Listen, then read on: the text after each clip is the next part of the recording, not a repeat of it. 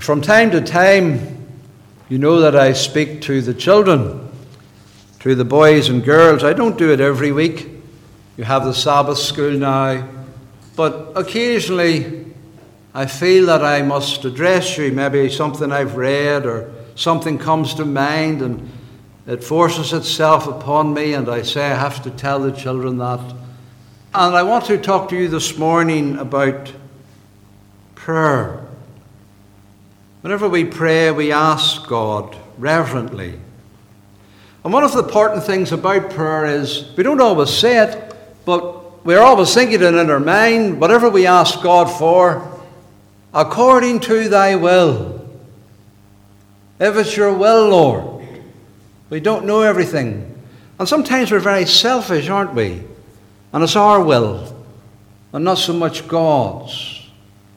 And we have to check our selfishness and our ignorance by saying, Lord, if, if it's thy will.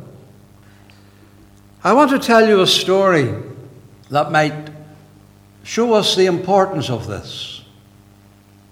Many years ago, there was a minister, and he was called to visit the home of a, a family where the little baby boy was very ill.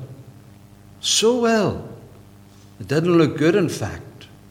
It looked like he was going to die.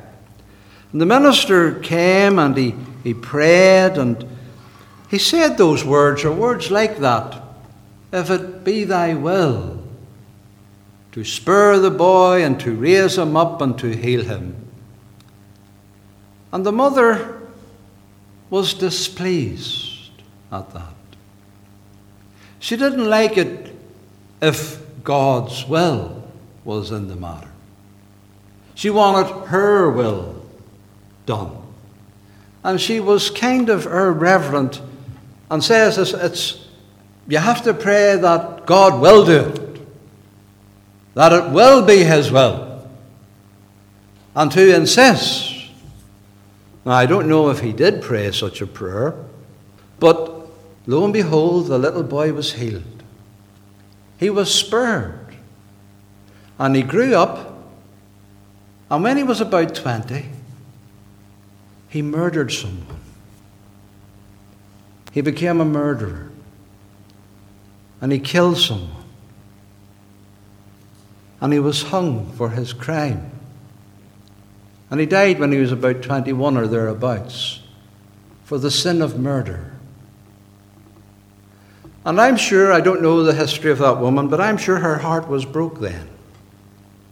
Probably more broke than it would have been if he died as a little baby. You know, God knows everything. God knows best.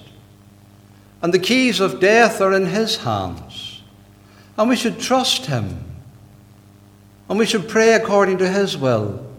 And we shouldn't be overly selfish. Yes, we can pray and we can ask, but we have to trust God. And whatever's the good will of God, and not dictate or command God in an irreverent way. So let us learn then to always say, as the Saviour said, you remember he said, If it be possible, let this cup pass from me. Nevertheless, not my will, but thine be done. The Father's will be done. And that's why we have a Savior. And that's why we have salvation. Because we had a Redeemer who was completely committed to the Father's will. Let us be like that. Trust God. Be committed to the Father's will. Let us pray.